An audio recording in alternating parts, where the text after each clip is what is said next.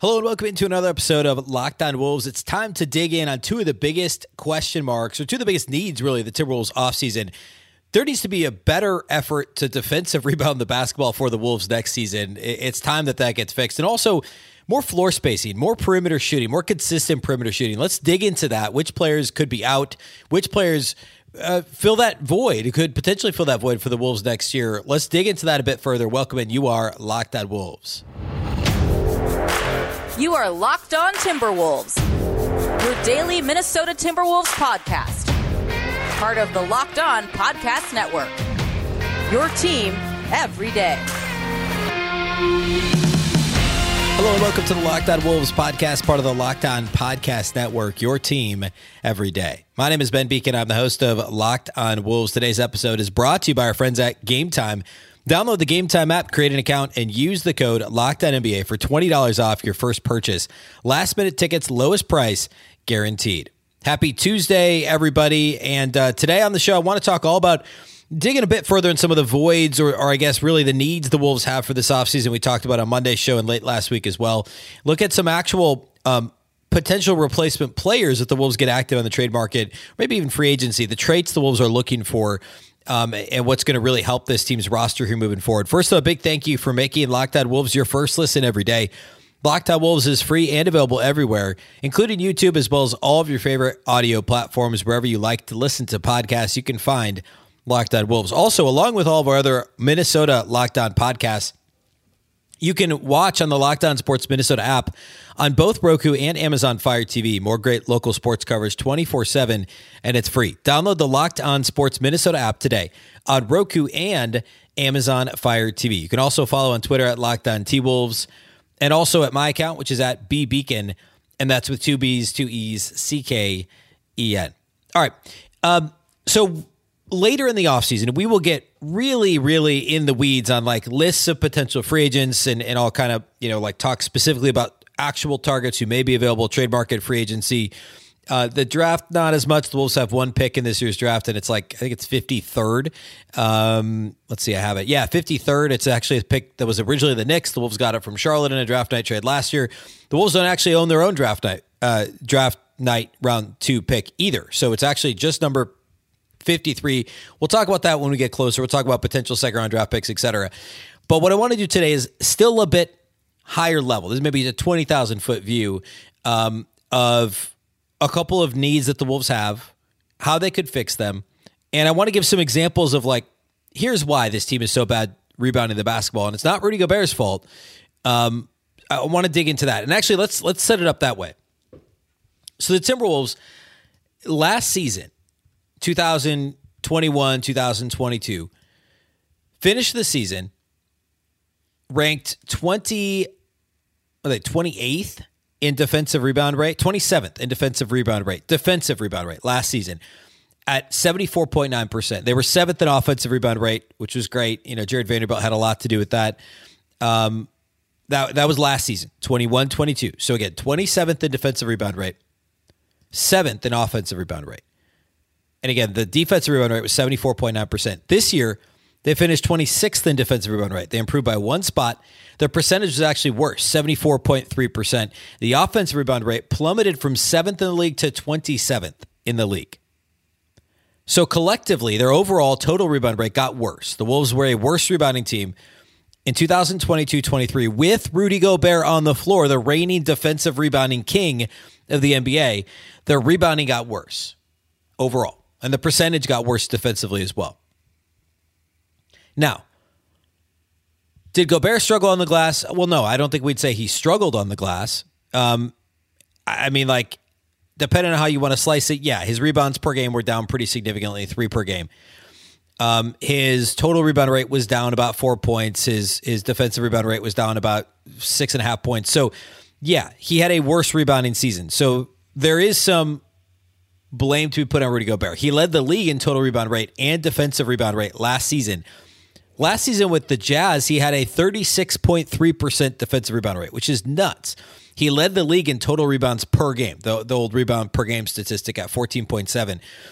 And while the numbers were still good, it was actually his worst defensive rebounding season in actually you have to go all the way back to 2018 to find a worse total rebound and defensive rebound season for Rudy Gobert. So yes, Gobert's rebounding was down.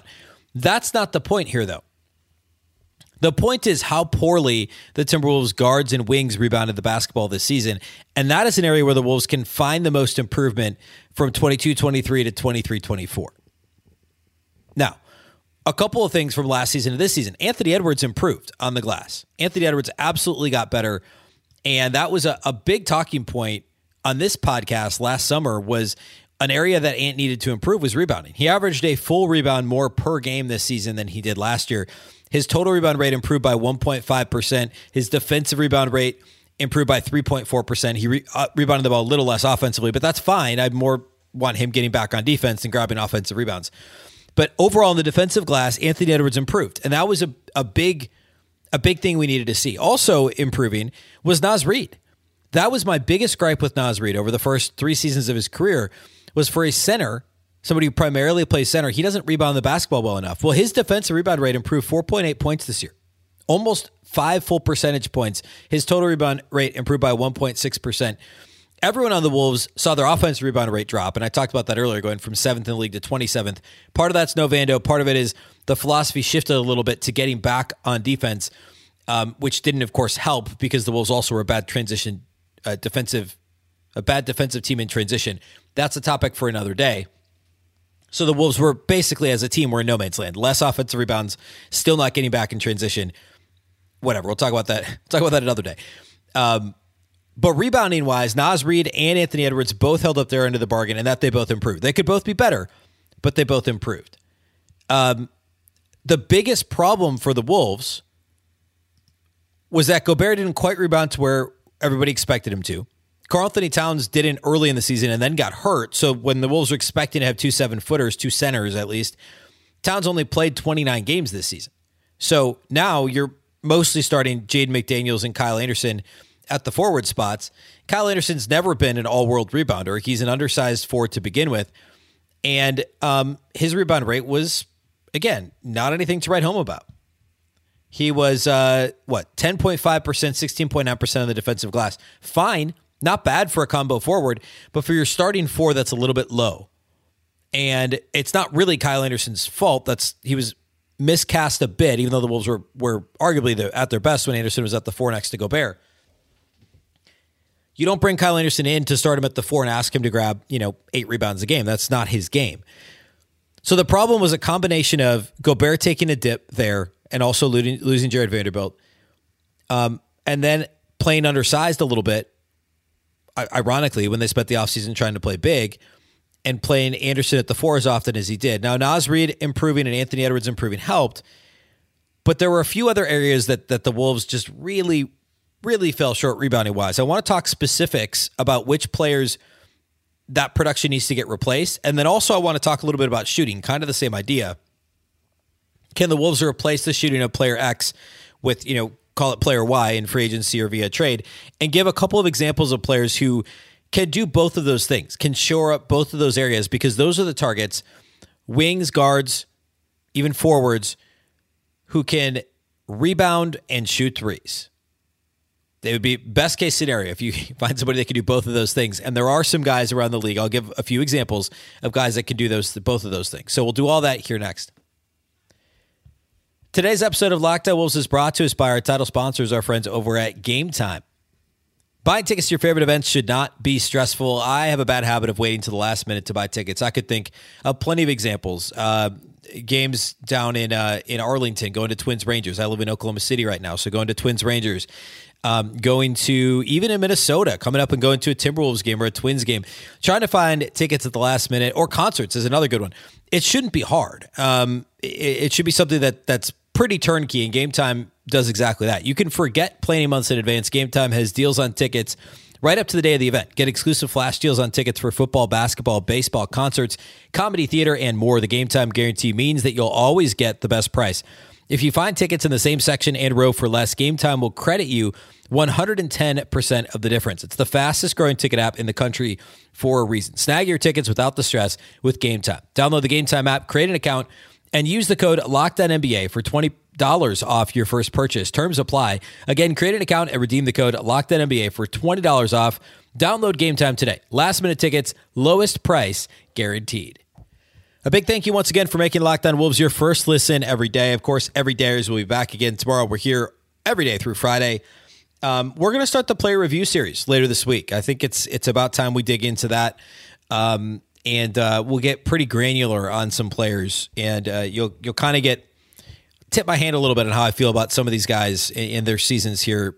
I guess still yet today, as we talk about some production or lack of production that needs to be replaced over the course of the offseason. So stay tuned the rest of the week, again, Monday through Friday. Still, even though it is the Wolves offseason, it is not offseason for Locked On Wolves. All right. So related to players who I would point out struggled the most rebounding the basketball this year for the Wolves, let's do it this way. This is just kind of like a quick and dirty way to do this. It's not perfect, but the best defensive rebounding team in the league by percentage this year is the Boston Celtics. Obviously, they're still playing. They're phenomenal. Went to the finals last year. It's a good team. I get that. But they were also the best defensive rebounding team in the league. So you sort their team by minutes played, and I'm going to use total rebound rate because I think that's relevant because the Wolves struggled in both categories this year. But we could stick straight defensive rebound rate. But anyway, total rebound rate. Jason Tatum has a 13% total rebound rate, and Jaylen Brown has a 10.4% total rebound rate. Those are the two highest minutes getters for the Boston Celtics. The Timberwolves' highest minute getter this year was Anthony Edwards. He had a 9% total rebound rate, so lower than Jaylen Brown. There's no reason why Jaylen Brown should be grabbing rebounds at a higher rate than Anthony Edwards. Edwards is a little bit bigger. Similar size, but Edwards is a little bit bigger. I'd argue he's a little bit more athletic. He can be more physical. I'm not at all saying he's a better player than Jaylen Brown at this moment in time, but there's no reason Jaylen Brown should be out-rebounding Anthony Edwards. Jason Tatum's obviously much bigger and plays a lot at the four, but to get a 13% rebound rate out of him is pretty good. The only Timberwolves with a better than 13% total rebound rate this year, Rudy Gobert, obviously, Naz Reid, and Karl-Anthony Towns had a 13.8%. Even Luka Garza, which, it's a rate. So even though he only played he played 250 minutes or so, Garza's rebound rate was only 14.5%. And it felt like he was hoovering up every potential available offensive rebound. Jason Tatum had a 13% rebound rate this season, total rebound rate. It's one of the reasons why he's such a superstar, like one of many reasons, obviously. But to do that much work on the glass is phenomenal. And again, we're talking guys with 13% or higher total rebound rates. The Wolves had 4. The Celtics had 1, 2, 3, 4, 5, 6. Celtics had 6 guys. Well, okay, you can throw out a couple guys that one guy who barely played. But individual efforts on the defensive glass, especially for a team like the Celtics, and also their guards. Let's do this. Derek White, Grant Williams. Derek White had a 6.9%. We'll call it 7% total rebound rate. Grant Williams was 9.7%. These are, rotation guys, not, I guess Grant Williams is an undersized forward, but still, Derek White, 6.9%, Grant Williams, 9.7%. You talk about other rotation guys on the Wolves. Well, D'Angelo Russell had a 5% total rebound rate when he was in a Timberwolves uniform, 5.2% this season. Jaylen Nowell, 7.6%. Jaden McDaniels, only 7.1%. You know who he's a lot bigger than? Grant Williams. Grant Williams had almost 3 points higher of a total rebound rate. McDaniels is longer, taller, more athletic, all of the above. I know it's not his game. I know he's on the perimeter guarding a lot, and that's why McDaniels' rebound numbers aren't better, but you still need more out of Jaden McDaniels. You still need more out of Jaylen Nowell. You still need more out of your point guard spot. Now, Mike Conley only had a slightly better rebound rate than D'Angelo Russell, but I think the impact of Conley crashing more frequently than D'Lo did and also avoiding being in no man's land, had a positive impact on the Wolves overall. The Wolves as a team rebounded the basketball better with Conley in the lineup than they did with D'Angelo Russell. I should have pulled the exact numbers, but I promise you, the numbers back it up. The Wolves are a better defensive rebounding team, better rebounding team overall after the trade deadline than they were prior to the trade deadline. There's more than one factor to that, but subbing Russell in for Conley in the rotation and in the starting lineup definitely played into that as well. So the point guard spot, all three of the Timberwolves point guards, Russell, Conley, Jordan McLaughlin, were all between 5% and 6% rebound rate. Look at the Celtics. Derek White, 6.9%. Peyton Pritchard, 7.5%. Brogdon, 8.8%. So Celtics guards rebounding the basketball better than the Timberwolves guards. You may say that's only a point or two percentage-wise. That matters when you're talking rebound percentage. You know, say that's a half rebound a game. It's not, but say it's half rebound a game. That right there, just among guards, that's an extra 1.5 to 2 rebounds per game. This is obviously fuzzy math that I'm doing right now, but like you get the idea. You go down the line, and almost every position has a better individual rebound rate than the Timberwolves position, and that's not necessarily Gobert's fault. It factors in, yes, but an extra 2 or 3 rebounds from your backcourt every game, that matters over the course of a season. It matters over the course of a game, right? I mean, like, how many games did we see an opposing team play volleyball on the offensive glass and beat the Wolves, especially early in the season? That was always one of the Wolves' biggest weaknesses throughout the season, and the Wolves need to shore that up by finding guys on the perimeter, wings, guards, who are going to rebound their position. It's very easily overlooked, but how many times do you look at the box score and see a D'Lo 1 rebound game or a Taurean Prince 0 rebound game? I haven't even mentioned Prince. He's a major culprit. Taurean Prince was 8th on the team in minutes this year. He had a 6.2% rebound rate. 6.2%. Taurean Prince is 6'7", played a decent. I mean, he played a lot more 3 this year than 4. You know, he played more 3 than he did the year before, but like, you got to have better than 6.2%. This was actually his career low rebound rate. Last season, Taurean Prince had a 7.9% rebound rate. 2 years ago, when he split it between Brooklyn and Cleveland, 8.8%. In Brooklyn, 10.6% the year before that. For his career, even including this year, 8.4%, he was just 6.2% this year on the glass. I mean, Taurean Prince was a major culprit. Speaking of, let's talk a little bit about shooting. And Taurean Prince, Jordan McLaughlin, Jaylen Nowell, Nickeil Alexander-Walker, all guys who the Wolves needed more out of in general this year. And I guess Prince shot the ball fine, but shooting and rebounding, all players that had shortcomings in those areas that the Wolves need to try and improve upon their production next year, whether it's those players or some combination. You know, some of those guys will be back, some won't, I would guess. Whether those actual players improve or the Wolves replace them with players that can do those things. So what I want to do next is cite exactly what I mean by that, you know, where these guys each individually struggle the most, and then give examples of guys out there who can do that, who can do both of these things actually. And they're not all attainable, but it's the mold of a player that you're looking for. That would be a perfect fit with an Anthony Edwards, Rudy Gobert, Karl-Anthony Towns led team. So we'll do that here next.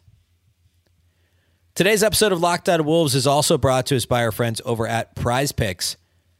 Every day of the NBA playoffs and into the finals, one Prize Picks users will win a chance at becoming a millionaire. One entry played after 8 a.m. Eastern, that's 7 a.m. Central, will be randomly selected every single day. Whoever placed that entry will be given a 6-pick flex with the following payouts. 6 correct picks gets $1 million. 5 correct picks gets $80,000. 4 correct picks get $16,000. Full details can be found at prizepicks.com/million.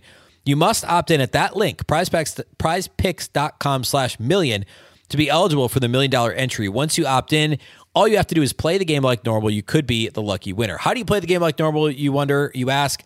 Very simple. Pick 2 to 6 players, and if they'll score more or less than their Prize Picks projection, you can win up to 25 times your money on any entry.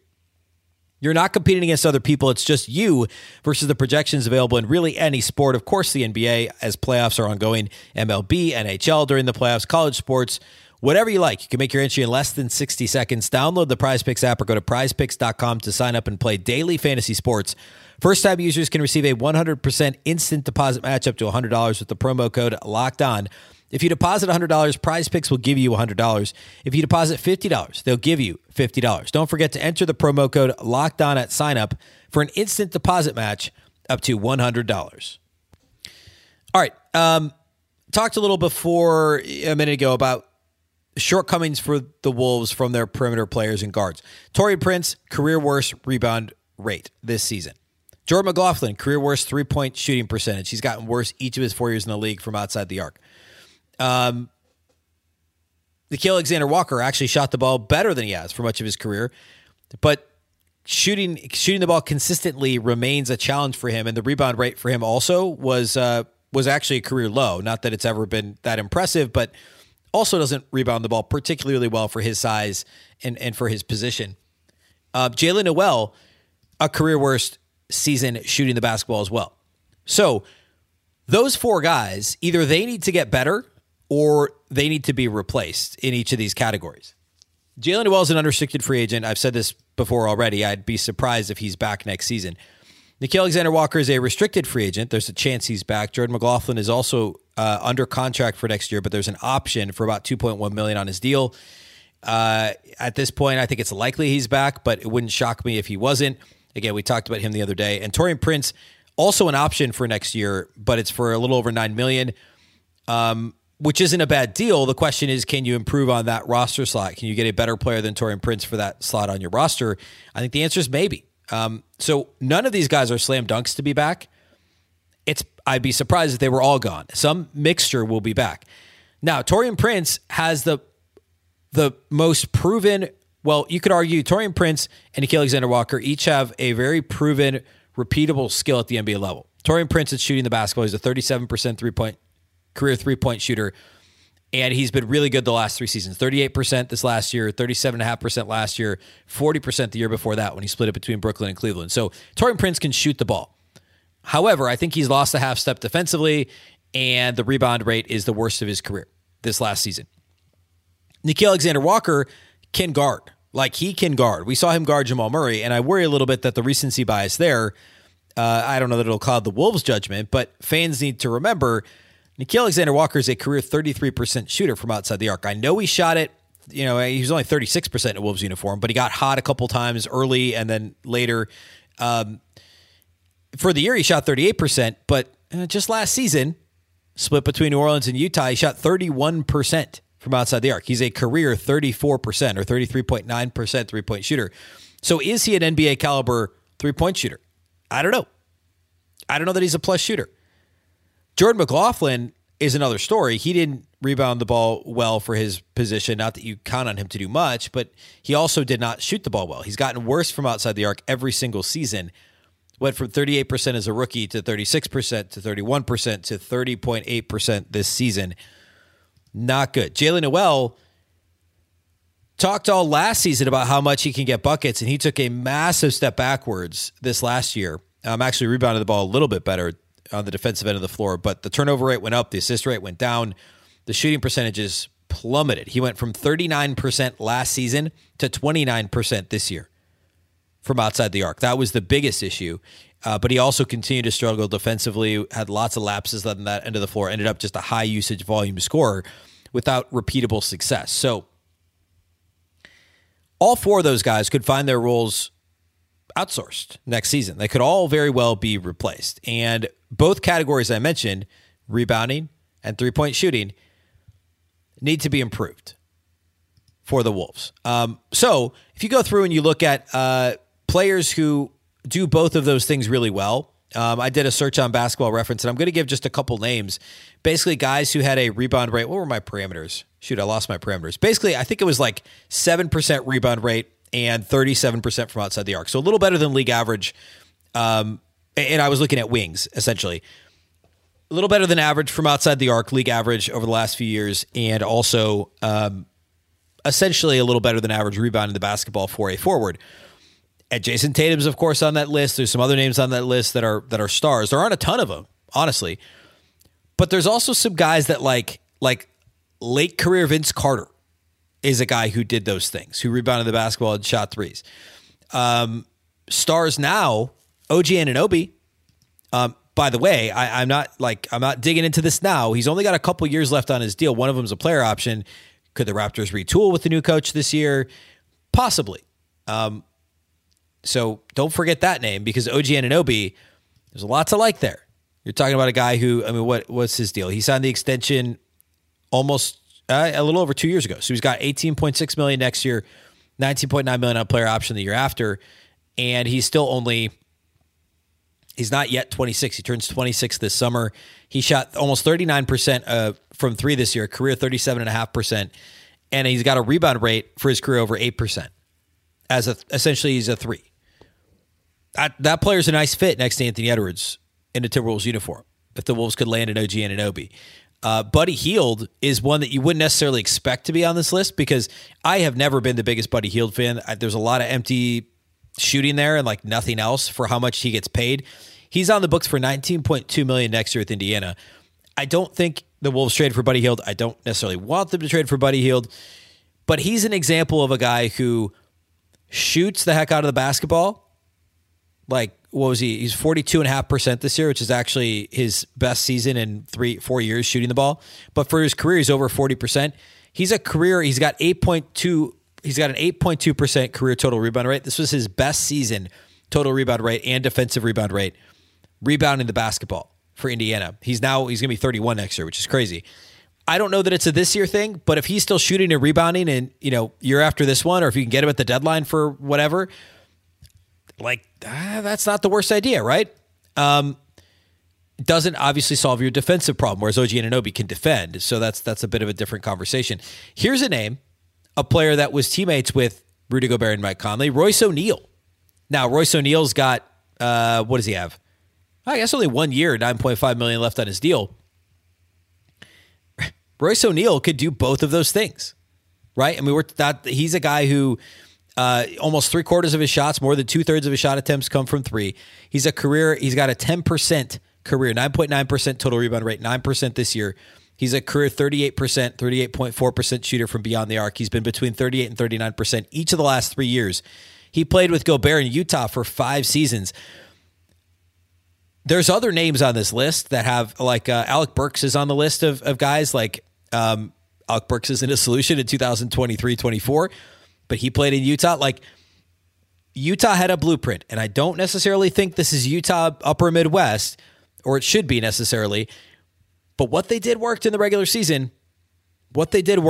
season. They had Mike Conley, they had Rudy Gobert, they had a high volume, high usage scorer in Donovan Mitchell, and I think Anthony Edwards has a higher ceiling than Donovan Mitchell. He is not as good now as Donovan Mitchell was in Utah, and certainly not as good as he is now, but the ceiling for Anthony Edwards is higher for a number of reasons. That's not the conversation we're having now, but it's higher. Surround them with good shooters, decent perimeter defenders, which is what kind of part of what undid Utah at the end there is they didn't have those. And good rebounding wings. Royce O'Neale, Bogdanovich. Obviously, you had Conley, Gobert, Donovan Mitchell. Ricky Rubio is another example of a guy who played defense and rebounded as a guard. It was there before Conley, of course. The three-point shooting was fine there. It wasn't what it needed to be, and there's a reason he was replaced by Conley. But you go on down the list, and you look at some of those wings, and it's something we'll revisit this offseason. Utah knew what they were doing to build a team that was as good as they were in the regular season, consistently offensively and rebounding the basketball and record-wise in the Western Conference, won more games over a four-season stretch than any other franchise in the West. I don't think the Wolves need to replicate. I don't want them to replicate exactly what Utah did.